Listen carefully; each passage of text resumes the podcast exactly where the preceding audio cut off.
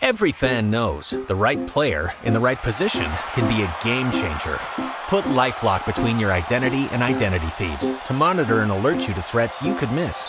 Plus, with a U.S.-based restoration specialist on your team, you won't have to face drained accounts, fraudulent loans, or other losses from identity theft alone. All backed by the LifeLock Million Dollar Protection Package. Change the game on identity theft. Save up to 25% your first year at LifeLock.com slash aware.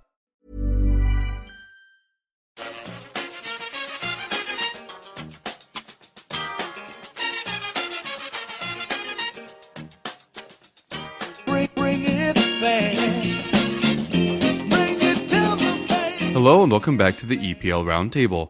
I'm your host, Kevin DeVries, and as always, if you'd like to reach us at the podcast, you can do so by either tweeting us at EPL Roundtable or emailing us at EPLRoundtable at gmail.com. Hi, I'm Richard Burns, a Manchester City fan. Uh, you can reach me on Twitter at Richard the Burns, um, and I am on the Blue Moon podcast, a dedicated Manchester City podcast. Hi, I'm Jamie Smith. I cover Burnley FC and I'm here to talk about Burnley. Hi, I'm Jake, uh, Newcastle fan. You can get me on Twitter at Jake Jack with two N's. I write for EPL Index and The Boot Room. Terrific. Thanks so much for joining us, guys. Uh, up first, I want to talk about Manchester City, which is fortunate since we have Richard on the show today. As we sit through 11 matches, Manchester City have four more points than Arsenal's Invincibles did in 2003, 2004. How realistic do we think it is that Manchester City could have an undefeated season?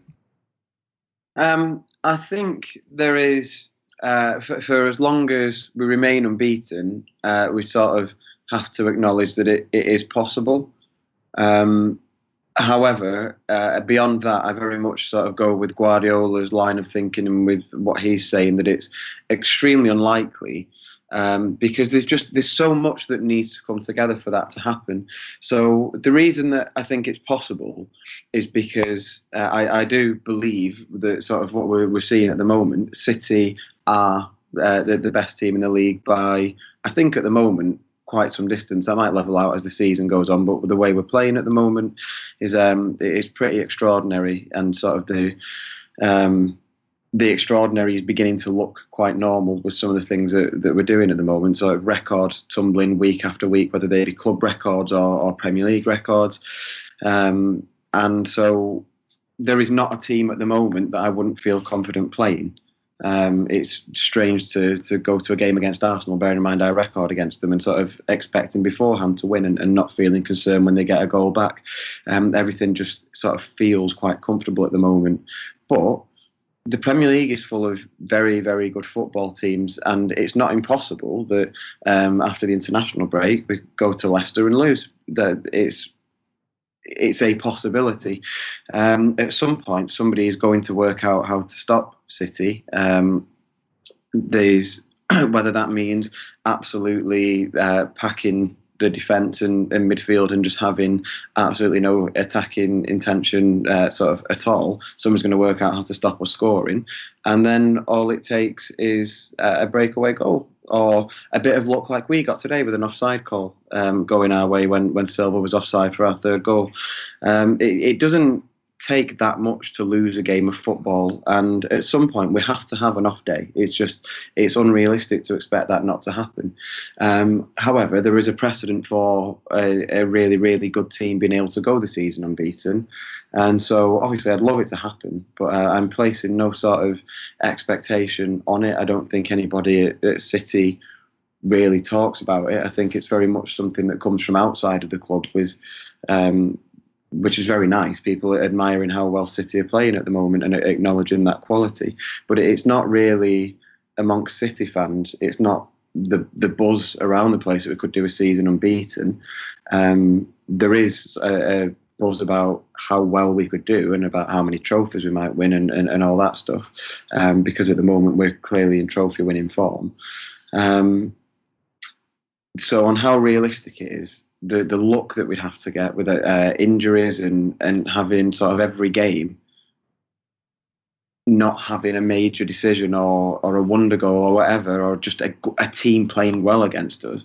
I mean, it's hard to conceive of going a full season without some of those things coming together to to lead to a defeat. Football teams lose games; it, it has to happen at some point. So it's probably not realistic to expect. However, on any individual day, on any on any against any individual team on any given day, City can be better than anyone and, and can beat them. Yeah, I think I agree. I mean, I think this City team is probably better on paper and man for man, better than the Arsenal's Invincibles team at the moment. Um, but I think it's probably too early to be talking about going a whole season unbeaten. We're still in early November, and City started last season similarly well, and they've done it before and faded away. So there's a chance that that could happen again. They look unstoppable at the moment, but teams have done that and it's not happened. They've got to go to Old Trafford next month. That's obviously going to be a very, very difficult test. Um, and freak results happen in the Premier League all the time. Burnley won at Chelsea on the opening day. Huddersfield beat Man United the other weekend. These things happen as a matter of course in the Premier League. It seems it's it's asking a lot for that not to happen to City at some point, and someone might just be better than them on the day as well. It doesn't have to be a, a sort of freak result that happens. Um, I think also um, they've they've had luck at times, like Richard said, they were a bit lucky at times today with the offside goal. We went to the Etihad recently. We were holding City reasonably easily until they got a penalty that was debatable. I think. Um, so yeah, for me, it's too early. They could do it, but there's there's too many variables at this stage. Yeah, I've got some got some feelings on this Man City team because uh, I always seem to come on this podcast and just give the strong opinions. Which uh, I think last time I was on, I said K- Koeman should definitely get sacked. I think I was the only one to say that, and that, that came true. So I'm not calling myself the oracle or anything, but I'm just about to blow some smoke up Man City and probably unsettle Richard a little bit because I think I, I, I seriously think they've got a massive chance of winning the quadruple this season, and I don't I, I don't think I'm being overly dramatic and saying so. Um, I've I watched the game against Napoli, and I don't uh, watch the game against Napoli and think, oh, Napoli, I've been told they're a good team by the media. This much means City must be really good to beat them twice. I've watched Napoli four or five times already this season, and I know they're a good team. And the way City played against them was was incredible. Uh, Napoli sort of dominated the first 30 minutes. Then after that, City were unbelievable. And at this point, I think they're the best team I've ever seen in the Premier League in my lifetime. Um, I was quite young when the Invincibles were out, uh, were about, but it wasn't the best Premier League. Like now, I think we'd all agree this is probably the strongest league that England have had, mainly because of the the money and things like that. But if, the the amount of like managerial talent, playing playing talent we have in this league is it's unbelievable. And City are blowing it away. Like today, they didn't even play well. I think uh, Richard, would you agree? You didn't really play well today. It wasn't the best City have played at all. It's probably not even in your top five performances of the season. Well, no, that's the thing. I, I, I absolutely agree with that. And yet, we were still, uh, by by any sort of normal standard, um, I would class that as a still a very good performance because I thought we, we pretty much dominated the game. I thought we I thought City uh, controlled it. Uh, I think there were a few signs of physical and possibly um, mental fatigue after the uh, after the midweek game against Napoli, which was a, a really hard game. Um, I, I, thought they showed a few signs of that at times, and yeah, I'd, I'd fully agree. I think sort of um, in this run of wins that started back with the third game of the season when we beat Bournemouth in the last minute, um, I, I, think probably only Arsenal, Napoli, and, and Burnley games where I thought we were in. I came away from it thinking that we'd had a, a real test. Um, and and really have to. I mean, obviously they always have to work for the win, but where it was clear that it hadn't come uh, maybe quite as easy as it has in some of the, the other high scoring wins. And yet, despite that, despite feeling like it wasn't one of our really better performances of the season, we still created a, a good few chances and still scored three goals, which is the, I guess, the, the frightening bit in terms of how well uh, how well they're playing at the moment. That even on the bad days, things are going very, very well. Yeah, yeah. For for me, it was the final ball. I didn't think the final ball was good at all. Yeah. There was that one moment from Sterling in the first half that was uh, an, an awful ball, and there was three or four other like, situations two. where in the last 10 yeah, minutes. yeah. There was three or four situations where I thought that if City were on form, they would have, you know, would have scored, and they still scored three goals. Regardless of them, you know, not being great in the final third, which is just really scary to think about. And I think that the quality of the Premier League is probably going to stop them going unbeaten because there, any team can beat anyone. And you know there's going to be a, there's going to be tiredness, there's going to be injuries and things like that. But I do think this City team is, is the best team I've ever seen in my lifetime in the Premier League, and I think as things stand in Europe as well, they're probably the favourites to win the Champions League. I think they're the team playing best in Europe, and then the other two cup competitions. Like people talk about the quadruple all the time. They always used to talk about it with Mourinho's Chelsea, um, Ferguson, and Man United got talked about times. And I think this City team, if, if anyone's going to do it, I wouldn't be surprised if it's this City team, whether it's this season, next season, or the year after. I think this City team is going to win so many trophies, and it's going to be looked back on as probably the best team we've seen in the Premier League. Just while we're on City, um, Richard, I have to pick City up on this 15 game winning run thing. Like, does a draw against Wolves count as a win now? Like, right now, see, I um, I definitely see both sides of this. I'm mildly uncomfortable with it counting towards the record. However, Yeah. there, is, there has press- to be a winner on the night, so Yeah, it can so make I- sense. But it- you didn't win the game. No, I agree. They didn't win the game, but they progressed. And there is the only thing I'd say with it um, is this isn't just a City thing. There's precedent for this. So, um, for example, uh, Alex Ferguson's 100th European win. Uh, oh, away European. No, that can't be. Yeah, his 100th European win or whatever it was with United was won on penalties. And uh, I think in oh, there was another game. There was another one where it's it's been counted towards a record, a team winning on penalties.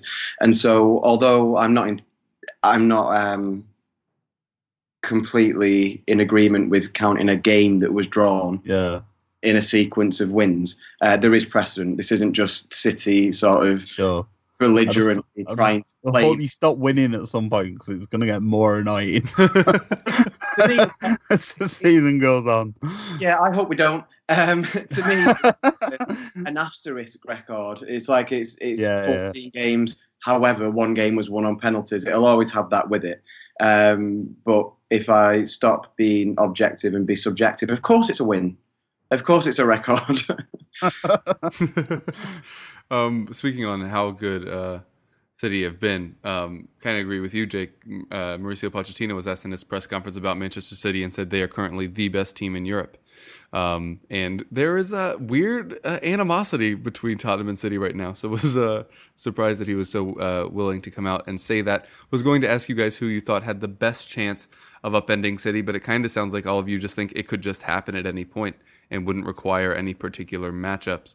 Um, kind of following on with the European football uh, note, another great week for British teams in the Champions League. Uh, United, Liverpool, City, and Tottenham all lead their groups. Chelsea still in a position to advance in second in their group. Um, do you care how the other Premier League teams do in the Champions League? Do you feel like it promotes the strength of the league uh, throughout the continent, or do you not really care since it's not your club? I, um, the, the risk of just being blunt, I could hardly care less. Um, other than sort of being very impressed by by Tottenham's result, and I suppose that raising, um, piquing more of an interest in me because Tottenham are a team that I get to see far more often than uh, other teams in the Champions League. Because obviously, at the very least, I get to see the highlights packages every week that um, that are on. So uh, it it piques my interest but I, I, I don't sort of sit and think I hope the English clubs do well tonight or um, have any sort of extra happiness for them. I'm very nor do I have any animosity towards them. It's a, you know I was sort of um, you know you're impressed and you, you put yourself in the the shoes of the fans who've got to see their team beat Real Madrid and you I guess you sort of feel a happiness for them because that's an incredible result. But beyond sort of like I say, being a bit more interested in the English teams. I don't have any extra desire to see them win. Um, I, I'll be interested to uh, see how this uh, goes with, with the other guys, to be honest, because I, I probably consider myself quite a, a selfish football fan. If it's um, if it's not City or doesn't impact City, I don't really care how it goes. I'm interested in it, but um, it you know, sort of just just everybody else can can get on with themselves and will worry about us. Yeah, I'm not really bothered either, to be honest. I think one of the one of the things that I do like about English teams going further in the Champions League is the level of coverage that we get is just much better. It feels like once the English teams are out or they're not doing well, the media just sort of loses interest and you don't get really good coverage of the all European ties that don't involve Premier League teams. So from that perspective, I'd like English teams to stay in.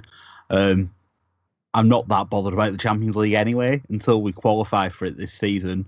Um, yeah, it's not really bothered. Doesn't affect Burnley that much anyway. Uh, and it's quite predictable, isn't it? The Champions League until you get into the business end, sort of March with the knockout, knockouts, quarterfinals, that sort of business. Until you get there, it's just a bit boring and rubbish anyway. It's too big, it's too overblown. Should be straight knockouts all the way through. Um, I think it, it's probably as good for the league if clubs are doing well in the Champions League. You probably attract a higher class of player. I don't think it's that much of a coincidence that the players that you'd probably consider to be the best players in the world have been in La Liga in the last few years, and they've been dominant in the Champions League. Madrid have won it back to back. Atleti have been to the final twice in the last four years or whatever. Um, and Barca obviously won it a few times before then. So I think you, the, the, talent will concentrate where the titles are. Neymar going to PSG obviously changes that a little bit, and if they win it this year, then maybe it'll be balanced out a little bit. But yeah, to answer the question overall, not that fast. Yeah, I'd take a similar stance to that. I'm not too bothered. Uh, I have a vested interest in English teams doing well purely off a off a selfish writing point of view, as I do a lot better there if English teams are doing well because yeah, I I get asked to write more and stuff. But apart from that, it's it's not I'm not really that bothered. I like I just like watching football. I like watching the Champions League. I like watching what the sort of the best match of the night. Like I watched Napoli City. I didn't watch it because City are City uh, and English. I just watched it because it was a really good matchup, and I'm I just watched football for that reason. I'm not that interested. There was a point when I used to be bothered and care about the coefficient, but I think they've made that pretty close to shop for English teams. I think the Premier League got the most money. We're always going to have loads of teams in the Champions League. It's not really an issue. Um, so if Newcastle ever get to that point, which I'm fairly hopeful of maybe one day getting into the Champions League if all things go well with our takeover. Then maybe then I will care about how English teams do a, a lot more. But yeah, I'm I'm not really. I, I just sort of like watch it for the football. I'm not, I can't care who wins as long as you know I'm entertained, which I often am. yeah, as long as football is the winner. um, great point. Yeah, and on the coefficient, it doesn't actually matter for England anymore. They now have a guaranteed four teams uh, every year, so there's no longer that weird race with Italy where they were kind of competing with each other for two or three years. Um, all right, we are going to take a quick break and then we'll be back with club specific questions for each of our guests. All right, and we are back. Richard, we will just continue with City Watch 2017. Um, there's been news, uh, kind of came out of Rummenigge at Bayern saying that Alexis has picked his club for next year, considering how close that transfer looked uh, in the fall. I think uh, assumptions could be made that it could potentially be City. But now there's somewhat of a complication in that Leroy Sané has been in incredible form. Uh, as a City player, would you like to see a player like Alexis come and take one of the spots in your starting 11, or would you rather see a player like Sané or Sterling just develop into that level of talent? Um, I'm not sure it's um, it's an either or situation.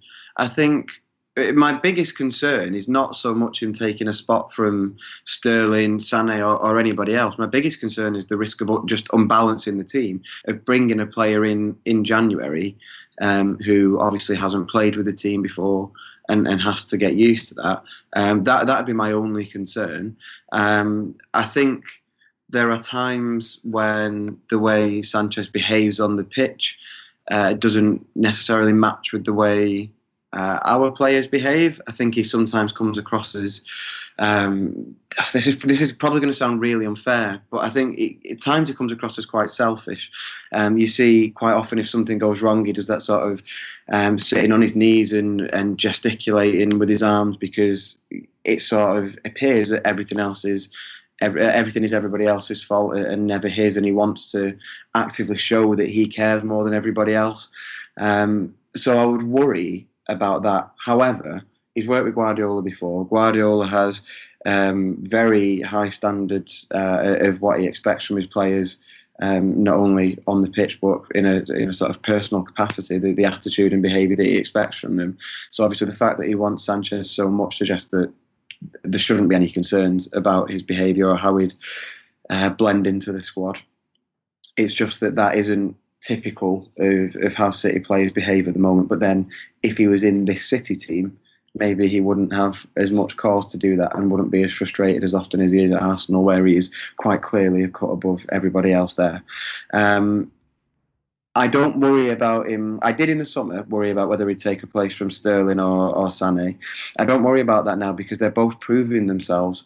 Um, and the Sterling, and uh, in particular at the moment, is undroppable. Uh, he's obviously we have rotation, so every now and then he has to uh, take a seat on the bench for that purpose. But his performances are um, are incredible. He's hit a, a superb level of consistency. He's our top scorer for the season, which for a, a, a player who can't shoot apparently, or, or has, always, has always had problems with his finishing and decision making, uh, says quite a lot that he's the top scorer in this team. So there'd be no reason to take him out. What I think Sanchez would allow, rather than seeing it as stopping Sané or Sterling, I think it would allow us, uh, and it would allow Guardiola more sort of tactical flexibility with that team. He's clearly moving uh, Sterling central.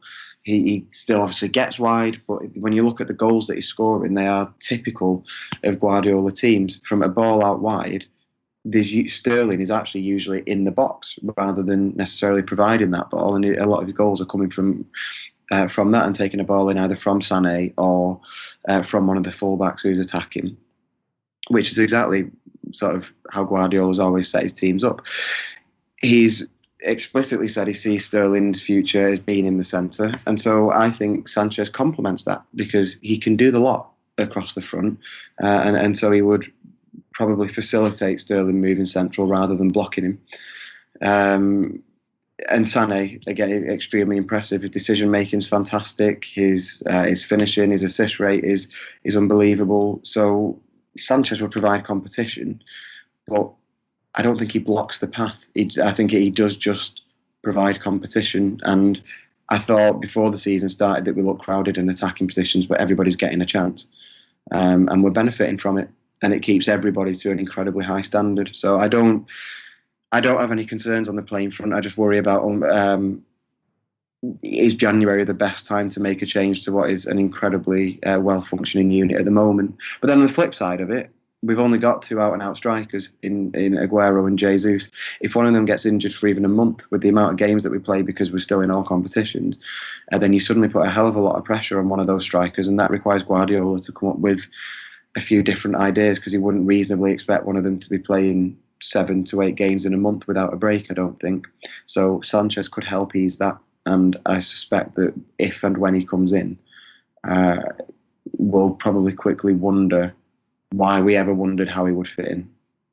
It's interesting that you said pathway there, Richard, because it's it certainly adds to the the options. But taking a more medium term view, what would signing Sanchez mean for someone like like Phil Foden, who was so brilliant at the Under Seventeen World Cup? Everyone seems to think he's the the next best thing, but how is he how is he going to get a chance at City if he's signing more forwards?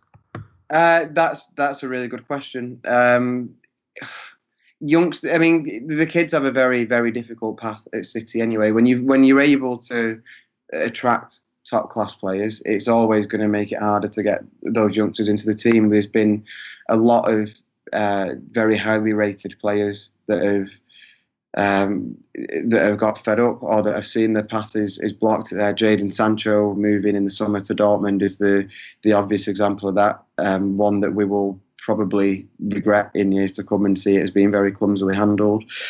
Um, it's really hard, I think, when when you want to win every competition you're in, to put the trust in in the kids who are inexperienced. I can see why the the route is so often to loan them out, but then they don't break in because we've typically signed players in the meantime. Um, I don't really have an answer to that. We, I mean, this is something that comes up again and again and again between City fans. Uh, there are those who are desperate to see academy products in the team, those who don't really care so much about that side of it. Foden is probably a, a particularly special case because he's a very local lad. Um, City fan, born and bred and everything, and people always tend to uh, have a, a, sort of special fondness for those for those players, and it's something that we've not had at City for a long time. So how he gets in, I don't know. I, I guess the the two Champions League games coming up where we already know that we're through, I'd imagine you'll get a chance in at least one of those particularly if we've already guaranteed top spot by the time we play Shakhtar, because this Shakhtar Yeah. game December falls just before the derby, so he's going to be desperate to rest players for that, I think, and that will be an in for him. What is noticeable about Foden is that Guardiola, right from pre-season, um, has been speaking about how he will get his chance in the first team. So it's not like he's been shy about building this lad up. I think after the friendly against United, Guardiola said that he hadn't seen uh, anything so special for years and told all the journalists that, that were sort of there that they should feel very privileged to have witnessed the start of something special. So he clearly has very high hopes for Foden, and we've seen him develop youngsters very well before Guardiola and fit that fit sort of young players into very good teams. Um, but how, like, I don't see a clear path for it. It's a very fair question and one that I- I'd love to have an answer to, but um, I don't. It's really hard to see how the kids get a chance. But right now he's only 17. Like it's mad to think he should be given first team football. That's incredibly It young. That's- is. It is. But but the best seventeen year olds in Spain get games. The best seventeen year olds in Germany get games. It's one of the reasons that England's senior team isn't very good. Is because when these kids are very highly rated, they just don't get first team football. And I think it's no coincidence that England's two best players at the moment, probably Harry Kane, Dele Alli, went out on loan. Kane went out on loan. Dele Alli played a lot of games as a kid in League One with MK Dons.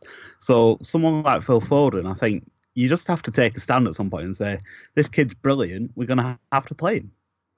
I just I think it's too. Mbappe broke through last season at 18, and that was it. And he was incre- he's an incredibly gifted talent. Like I did, like, and he he broke for 18. I think 17 is very young, and I think I've seen some calls from from professional footballers saying that these under 17 players should should be given Premier League experience now, and and I've even seen one claim that some of them should go to the World Cup this summer, which is absolutely ridiculous. I think it, it's all about measuring expectations. They're very young; they've got a lot of development to go through, and I think he could learn a lot on the training ground as opposed to just being thrown into Premier League football where he could just get his career destroyed so quickly. I, I think he, I think he, when I've seen him for the under 17s, I think he's good. But when you've got De Bruyne, Silva, Sterling, Sané, he's nowhere near that level, and it would be crazy to throw him in.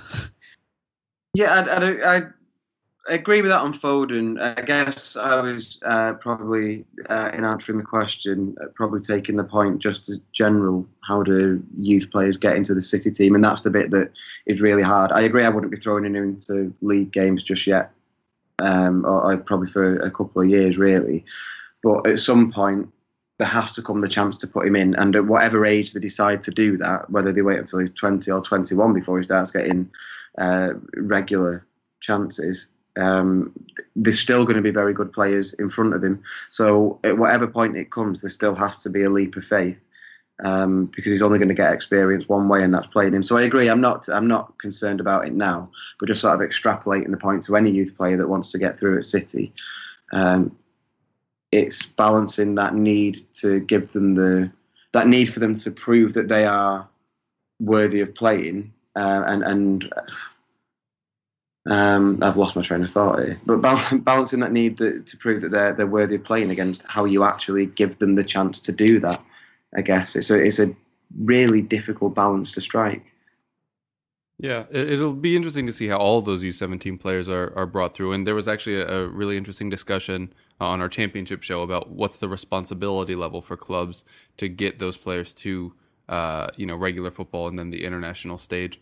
And I think it's just kind of a, a process. And I think it, it varies for a, a lot of different players. And I think if there was one clear way to do it, you would do it all the time. I, I do agree agree with Jamie that having players get their football younger, like specifically for the U.S., uh, Pulisic at Dortmund is obviously that's huge for his development. But you also have players that crumble under that uh, pressure, as Jake said. So I just think it's a balance, and if there was a right answer, everybody would do it one way. Um, coming to you now, Jamie. Uh, probably too late in the show to talk about this, uh, but Burnley are currently level with Chelsea, Liverpool, and Arsenal in the Yep. Premier League table. Um, have been playing Yep. some some solid football this year, uh, but now seems like something could come and derail that, which is potentially Dyche leaving for Everton. Uh, do you think the story should be more what you've done thus far, or what could happen if Dyche does leave? I think it's it's it's understandable, isn't it? I mean, um, success is, is built very much on a solid defence and organised systems, and it's not very interesting to talk about. Um, so the, the media has to find a new route into talking about how Burnley are doing well, and that inevitably means that the manager gets linked with other jobs. Um, in terms of losing Dyche, I think the timing now is probably as good as it's going to be. Um, there's been a lot of talk about Dyche and what his next step's going to be, especially in the summer when he was linked very strongly with Crystal Palace and they went with De Boer instead, and look how well that worked out. Um, so I think it's always been difficult to see what his next step is. If Everton offer him the job, I don't think it's a big decision to make, to be honest. Um, we're seventh in the league now, fair enough, but Everton finished there last season. They started badly, but you'd back them to probably finish in the top half again and be pushing to break into that sort of top six, big six clubs. So I think he would have to go. Um, how we cope with that obviously a lot of Burnley fans are concerned because the last time we lost the manager in the middle of the season when we were in the Premier League, we appointed Brian Laws. Um, I think as long as we don't do that again, it's going to be better. Um, but yeah, I mean, we've got 19 points on the board already. We're halfway to safety. It's November. Um, so we're a very attractive proposition, I think. Last time the job came up in the Premier League when we appointed Brian Laws. I'm going to keep saying that because can you believe Brian Laws got a job in the Premier League? I still can't. It was seven years ago or whatever. but Andre Villas Boas was among the applicants that time um, before he before he was in charge of Chelsea and Spurs and various other clubs around Europe. So a lot of highly rated young coaches will be interested in that job, as well as obviously the names like Allardyce and Moyes who would probably get linked with it. Um, so I think in terms of attracting a good quality manager to then take the club on, I think we're in a good position. Some fans, fair enough, would like him to stay until the end of the season. There's a lot of talk about seeing the job through.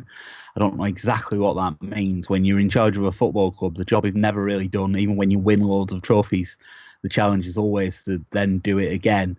Um, so there's never going to be a really clean break.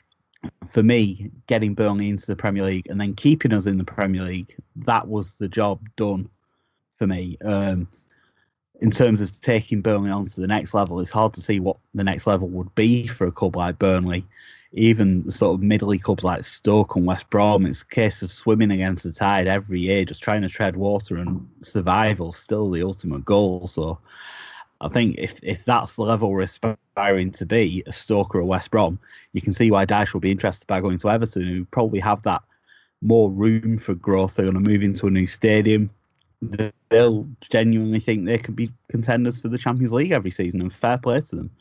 Um, so I think it's a it's a difficult situation for the club in that they'll have known that this was always a chance. Ultimately, if your manager's getting linked with bigger clubs, it means that you're doing well, so you can't begrudge them too much. I think how he handles it is going to be important in how he is then seen by supporters. When Owen Coyle left and was replaced by Brian Laws, remember when Brian Laws got a Premier League job? Um, it was very badly done. He basically disappeared up to Scotland, didn't do a press conference after a match, just disappeared um, and and just sort of walked out and left everyone feeling a bit shell shocked. Took half his backroom staff with him, and really the heart the, the heart and soul of the club sort of went with Owen Coyle, and it took us a long time to rebuild after that. Um, I think Dyche is a much more straightforward bloke. He, will try and do it in the best way that doesn't harm the club. I don't think he's, he's really going to come in and try and buy all our players, probably because they're not good enough for Everton anyway. Um, so, yeah, I think it's a good opportunity for him. Everton's a massive club, potential to be absolutely huge um, with all the money that they've got at the moment. Everton fans seem a bit upset that only Sean Dyche is going to get the job rather than an Ancelotti or a Thomas Tuchel or whatever. but for for me, it's about time that someone like Dyche got the opportunity to manage at a club like Everton. And if he, if he does go, and it sounds like it might happen in the next couple of days, all the best to him. And I, I won't panic too much about what happens next at the club because we're seventh in the Premier League. Like, why be worried? Yeah, I mean, there's there's definitely reason for you to be Yeah, I Uh, mean, pretty like, comfortable. You, we almost halfway to safety. from where we are now. Like, yeah, we could get relegated, but it, it it would be extraordinary to get relegated from where we are now. We would have to be absolutely atrocious. Hmm. Um, so yeah, I'm not too concerned. I think actually how far up the league we are and how many points we've got, it means that we can be a bit more left field in our thinking, rather than be like, oh, panic, give the job to Allardyce, we'll stay up. Um, I think we can be a bit riskier, maybe look abroad, someone who hasn't worked in the Premier League, someone who hasn't even worked in English football, just think outside the box a little bit and just be a bit risky because we're probably going to stay up anyway. Yeah. Um, yeah, 19 points already uh, is definitely a, a benefit after just playing 11 matches. Um, yeah, hopefully, hopefully it, it turns out well. As you say, it does sound like uh, Dyche will be leaving, but will definitely be interesting to see who comes in and takes that job. And if they maintain the style that you currently play, are, are you expecting that in a, a potential appointee, or do you think you'd be more willing to just roll with whatever system a, a new manager could bring? I think um, you, you've got to work with what's there, and Dyche has, has he signed players that fit into what he wants to do. Um, he's also convinced players who maybe didn't quite fit that to then do that job. Players like Steven Defour, who sort of thought might leave in the summer. He wasn't happy with his game time. He wasn't happy with doing so much running around without the ball. Defoe this season has totally bought into it. He's a completely different player this season, playing in a, a different sort of role, and it's paid off handsomely for him and for the club. Um, so I I think it would have to be someone who's going to play probably a similar style. I don't think anyone's going to come to Burnley and try and play like tiki taka football, like do what De Boer did at Palace and just try and totally change the identity and the style and everything that everyone recognises about the club. I don't think that would be realistic. Um, so for that reason, if we're going to talk about names, it feels a bit like talking about who you want to be your next girlfriend before your wife's divorced you. But maybe someone like maybe someone like Michael O'Neill, Northern Ireland manager, done very well on no resources really. Um, gets the best out of his players. They run through brick walls for him every single game. That's what we need from a manager. So yeah, obviously depending on the World Cup playoffs, he, he wouldn't leave if they qualify. Um, but I think Michael O'Neill, someone of that sort of profile, would probably be a good fit. Cool. We'll definitely keep an eye on that. Uh, Jake, we haven't had you on since all of this Newcastle takeover stuff has happened. Obviously, uh, Mike Ashley been there for quite some time for to, to mixed results and uh, reactions from the Newcastle faithful. Uh, a, how likely does it look like the the buyout will go through? And secondly, what do we think the club would look like after it? Yeah, it's an interesting question and a difficult one for me to answer anyway. I don't have any sort of information on this, but I'll just go from what I've read and sort of the vibes I'm getting from people that I sort of trust on these things. I think um, your takeovers aren't a lot of fun. They're not like transfers; they they take ages. So every uh, every day I log into Twitter and I see Newcastle fans saying, "Oh, what? I hope there's uh, is there any takeover news?" Asking journalists and stuff. It's not going to come out overnight. Like these things take ages, and uh, they talk about uh, Mike Ashley Christmas. Of course he does because he doesn't want to spend any money in January. That is, of course, what he wants to do. But um, yeah, it, I think there's there's hopeful vibes. It's going to go go through before Christmas, uh, and if not, it, I think it's going to go through before the end of the season. I don't think this time in the summer, or, or you know, this time next year, or even in the summer, I don't think Mike Ashley will be owner of Newcastle, and I'm going to be very happy about that. I've seen a lot of people saying uh, it could be a lot worse than Mike Ashley. Um, what um, be- maybe better the devil you know. yeah, they said that with Pardew, and we got Benitez. Like Newcastle is a club of huge potential. I'm not. I'm not trying to be sort of arrogant or maybe a bit deluded, but Newcastle are a huge club, and what Mike Ashley, Mike Ashley's managed it very sort of owned it very poorly. I think we've got a lot worse over his tenure. When he bought the club, we're a similar level to Tottenham. Look where they are. Look where we are. yeah, it's not much of a competition. Like we've gone, we've gone backwards. He's got two relegations on his CV. He's sold uh, land around the ground that we could have built on that now looks unlikely. It's now a student accommodation, so uh, building on St James's Park looks unlikely, which is annoying. I just think it's the right time for him to leave. Like, I think the reason he wants to sell is because the money's got a bit too crazy in the Premier League. He thought he could, before he could manage it and make a profit and hope to stay in the Premier League. Now he has no interest in paying more than 10 million for a player and he can't do that in the Premier League. We, would only go down. So it's the right time. And I think the group that are probably going to buy it, I think it's Amanda Staveley. I think she has a investment group. There talks of Liverpool. She was involved in the Man City buyout. She's sort of got a lot of links in the Middle East. I'm not sure if she's backing it herself, but she seems to be the front woman. They were willing to pay a billion for Man uh, for Liverpool, so 400 million for Newcastle, and you put the rest on players. We'd probably have, you know, a very good squad. So I think it's really hopeful. It's, it's t- if you can't be excited at a time like this, when you can you be excited? It could go bad, but I, I'm quite optimistic. I think we got Benitez. We've got a very good manager. We've got a good stadium, a good fan base. The potential at Newcastle is huge. If eh, I think anyone on the any, any one of you would agree, if, if there was any club right now to buy in the Premier League, if you wanted to go and build and become a top six team, Newcastle the the most obvious example to do that. I think most things are in place, and, and if you just invested a bit, showed a bit of ambition, we could get there. So I can see why there's a lot of interest, and hopefully it'll go through before Christmas, and we can buy some players. But if not, I'm happy to wait in the fine and stay in the Premier League, and then hopefully build on from there. I mean, first of all, it looks like you will be fine, as you say, but a striker would be very appreciated at this time, based on the fact that Joselu uh, does not like to put the ball in the back of the net. Uh, perhaps harsh, but the finishing not really high level there. Regardless of the ownership situation, do you think you'd address that position in January? Um, I'd hope so, but I don't think we would if Mike Ashley was still here. I don't think we'll buy anybody.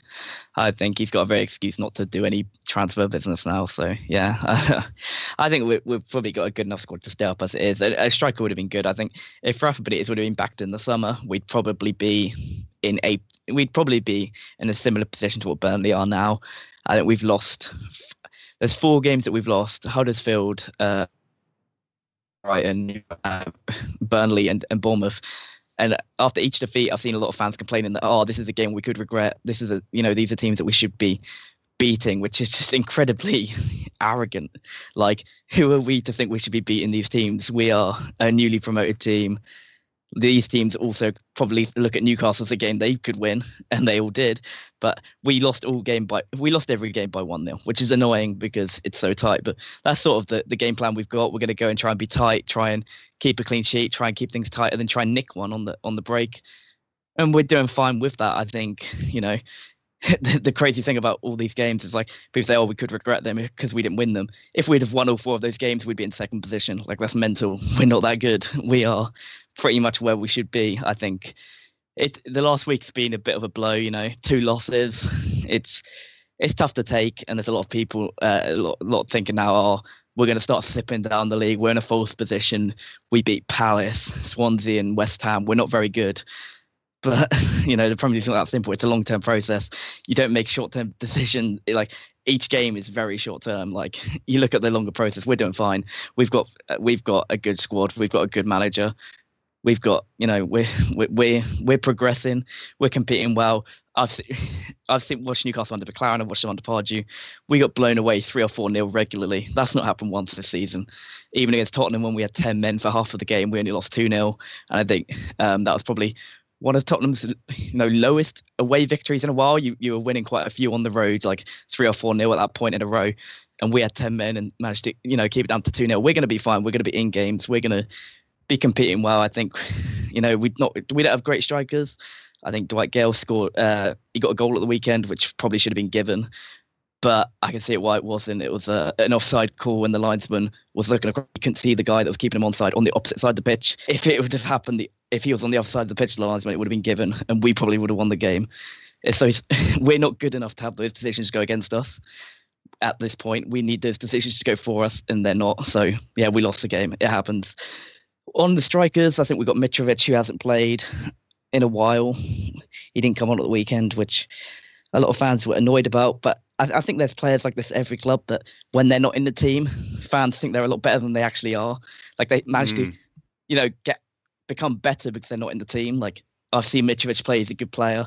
I love to see him get given a go because Joselu's not working, but he's not like an incredible striker. It's not like Benitez is keeping like an incredible striker on the bench. He's an absolute liability, and that's why he's not in the team. It's yeah, it's yeah. We're we're a newly promoted club. We've got a uh, we're level on goal difference. I think we got four, 10 goals conceded. We're in 11th position. We're doing absolutely fine. Yeah, uh, now we will move on to Player Watch. We're going to talk about uh, the player that you feel is most underappreciated at your club, either internally, where the fans don't seem to recognize the talent, or externally, where you think maybe the media aren't covering just how good a player is at your club. We'll lead in with you, Richard. Uh, this is really hard because it seems like everybody's quite well appreciated at the moment, but at City, uh, I guess I would. There's probably two. Um, one of them uh, is playing fast and loose, I guess, with the question. Uh, I think I could argue Kyle Walker for all the plaudits he gets and how everybody sees the difference that he's, he's made to the team and what having a properly attacking fullback uh, does, uh, and one who's fast and can still get up the line. Uh, everybody's seen what that has done for City, uh, but I think he is judged uh, probably fairly, I guess, but he's judged against his price tag, which was particularly high and um, made him the most expensive defender in the world at the time before we then went and bought Mendy uh, a few weeks later. £50 million for a right back is um, something we, we hadn't seen before. Uh, it's a, uh, for want of a better way of putting it, it's an unsexy position. And so he probably doesn't win the plaudits he deserves outside of the club because there's that price tag puts such a high expectation on him. Um, but he is as important. That position is as important to City as all of our attacking positions because the fullbacks allow everything else to happen. It allow it dictates where the midfielders sit. It dictates what the, the, the chance creation for the strikers. It's so important to the way that we use space and the way that um, the way that Guardiola uh, positions his players that Walker has been absolutely instrumental. And the fact that we've got Danilo, who, when we've seen him, has been good. He's a, a perfectly capable right back. Um, and we spent 25 million quid on him.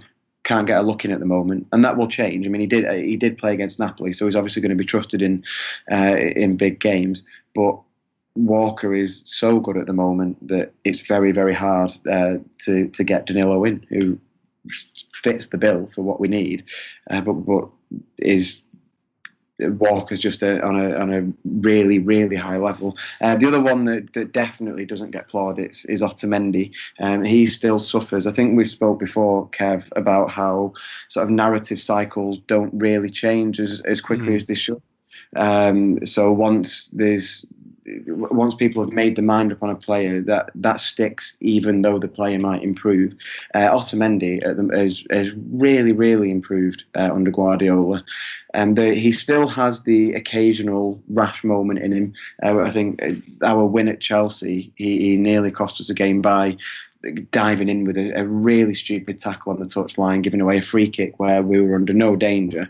Straight away in stoppage time and 1 0 up gives uh, gives Chelsea a, dead ball uh, close to the box. So he does still have a rash moment in him, but the vast majority of the time, what we're seeing is that he's learned to uh, basically defend on his feet rather than on his backside. Is that the rashness is um, it, it is going, uh, it is being taken out of his game. He is clearly put in a lot of work because that diving in, that charging forward was his natural game, and he has had to, uh, I guess, tame his own instincts, tame the way that he plays. Um, it's not like he's just like he had a foundation to work on and he's improved on it. He has changed the way that he defends. Um, on the ball, he's very, very good. And so all the stuff that we're seeing with Stones, we keep seeing these stats about how Stones has got the best pass accuracy of any player in Europe's top five leagues and all this stuff. Uh, because he's doing so well and making good on what everybody saw was, or what most people saw was uh, really good potential. He's now um, he's now reaching that. Uh, I think the guy next to him, is going massively underappreciated. And the, the test, I think, is ask any City fan at the moment would a fit Vincent Kompany walk back into this team? And the honest answer has to be no. And I, I can't think of a higher compliment you can pay a central defender at City than saying our sort of talismanic captain who we spent years not being able to play without will now struggle to get back into the team, even if you sort of assume perfect fitness. And so I, I think Otamendi deserves a lot of credit, and he's even weighing in with a couple of goals. So he's doing everything at the moment, and uh, he's had to overcome being a bit of a scapegoat to do that. So I think it's it's really nice to see. Uh, Jamie at Burnley, who do you feel doesn't get the plaudits they deserve? Yeah, s- similar to Richard, really. It's difficult. It's always difficult to talk about players at Burnley because it, it, it's so much about the collective and everyone plays for each other so much that individuals don't often shine that much. Um, I could talk about Nick Pope, who's been absolutely fantastic since coming in to replace Tom Heaton. People have been terrified that we might lose Tom Heaton for the last couple of seasons. Like, what what happens if Heaton goes? Uh? Well, Heaton's got injured and it's been fine because Nick Pope's the best young goalkeeper in the Premier League, so it's made absolutely no difference. I think he's kept clean sheets in more than half of his games. He's got the best save percentage in the Premier League at the moment. Um, he's been outstanding to the extent that some Burnley fans have even suggested he should be in the England team. In the England squad, not the team already, even though he's essentially still a child in goalkeeping terms. Um, but it, it's actually Jack Cork that I want to pick out. When we signed Jack Cork in the summer, the, people were happy to see him back. He'd had a couple of loan spells when, when he was younger and done done well, but it, it wasn't seen as the sort of signing that was really going to take us on to the next level. I remember seeing Swansea fans being thrilled to have got ten million pounds for Jack for Jack Cork. This is a player with a lot of appearances in the Premier League who had done a fine job for Swansea, and they're terrible without him. So look how that works out. Um, but he's he's been an absolute revelation. Last season we had Joey Barton playing in midfield a lot of the time, and Barton's Barton's positioning was excellent, and the way he read the game was really good. But in terms of covering the ground, it was a real area where we we struggled a little bit sometimes in just getting around the pitch and up the pitch when we were trying to counter and, and things like that. It just held us back a bit that Barton was so old and so slow.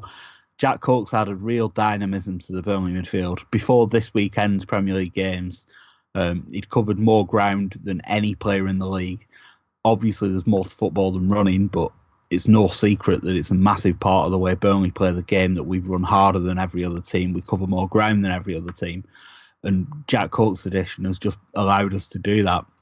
I don't think it's a coincidence at all that our away form has been transformed with having a player like Cook that can help with the transitions a lot faster.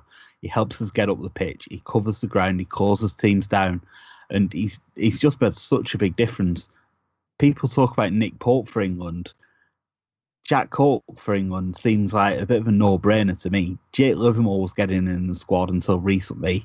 Jake Livermore's not a good player. Jack Cork's got as much Premier League experience as Livermore. He started the season absolutely brilliantly. It just seems to me with England that if you haven't played for Southgate in the under 21s, like Loftus Cheek, for example, he's done absolutely nothing to earn a senior call up.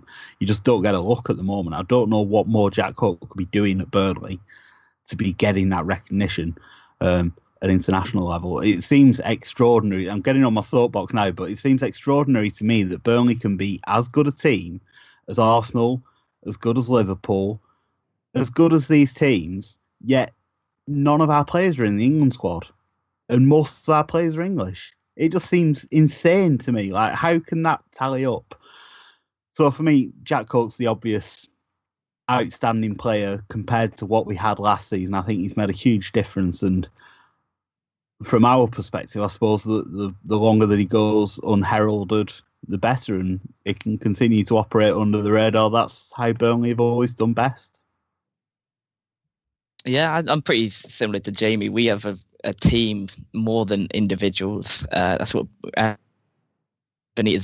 Uh, the one I think is really underrated by our own fans. I'll, I'll talk about him and then move on to one that's probably underrated within sort of the nation. Uh, The, the first one within our own fans is Paul Dummett. He's he's he got injured in the first game against Tottenham and he's not played since. But we've missed him so much. I think um, having a left-footed left back is so much better than not having one. And when you don't have one, you only realise the, the value of having one. Uh, like we've been playing Chancel Mbemba there for a little bit. We played Kieran Clark there, and we've played um, Javi Manquillo there recently. I think Clark's left-footed, but he's a centre back. But yeah, we it's just leaves the team unbalanced, especially look, going forward. Um, when Mankier goes forward, he's just always looking to cut back in, and it stunts any progress we made, uh, and it often leads to us going back to our centre back. It's just, it's just not great to watch. And I think Paul Dummett, it's been much maligned with the Newcastle fans. He might be, he might be a Geordie, he might have come through the academy, but they don't. A lot of people don't rate him, but I think he's an absolutely fine uh, full, fullback. Um, where we got relegated, there was Premier League interest in him. I think West Brom and Burnley wanted him. Uh, I think from what I've from what I've heard from people inside, well, journalists linked to the club, there was a lot of Premier League interest in Paul Dummett, and I'm not surprised. He's a very good player. He knows his own limit. A good defender, good in the air, which is always good for a fullback, and. Uh, yeah, I just think we missed him. I wouldn't have thought I'd be saying that at this this point of the season that I've missed Paul Dummett, but I definitely have, and I'm excited for him to get back in the team because I think we're just better with him in it than without him. And probably the player that is a little bit underrated within then maybe not the national media. I think he's pretty rated, but the um maybe supporters of other clubs who pigeonhole him as a bit of an idiot, which he is, but he's also a very very good player, and that's Jonjo Shelvey. I think he's I don't think there's a better passer of the ball that is English. And I, don't even think I'm being biased in saying that. When you watch him play football, he's always, every time he plays a pass, he gives the player receiving it an extra second to do something with it. And that is just such a good skill to have. And he does it with such a consistency that it's mad that he's not even talked about for England. Uh, I know uh, Jack Cork has done very well this season. He he should be in uh, you know, talked about as well. There's a lot of players that are just look overlooked at smaller clubs, but Jonjo Shelvey's played for England. The international game is quite slow, and I think it would suit him. He'd get time on the ball to pick passes, and he is incredible at doing that. He's just he's just so good to watch when he's when he's on form. And over the last year, he sort of added consistency to his performances, which has been really pleasing. And although he had a few silly moments like the one on the first day of the season, that is, I guess, the punishment we have for having him.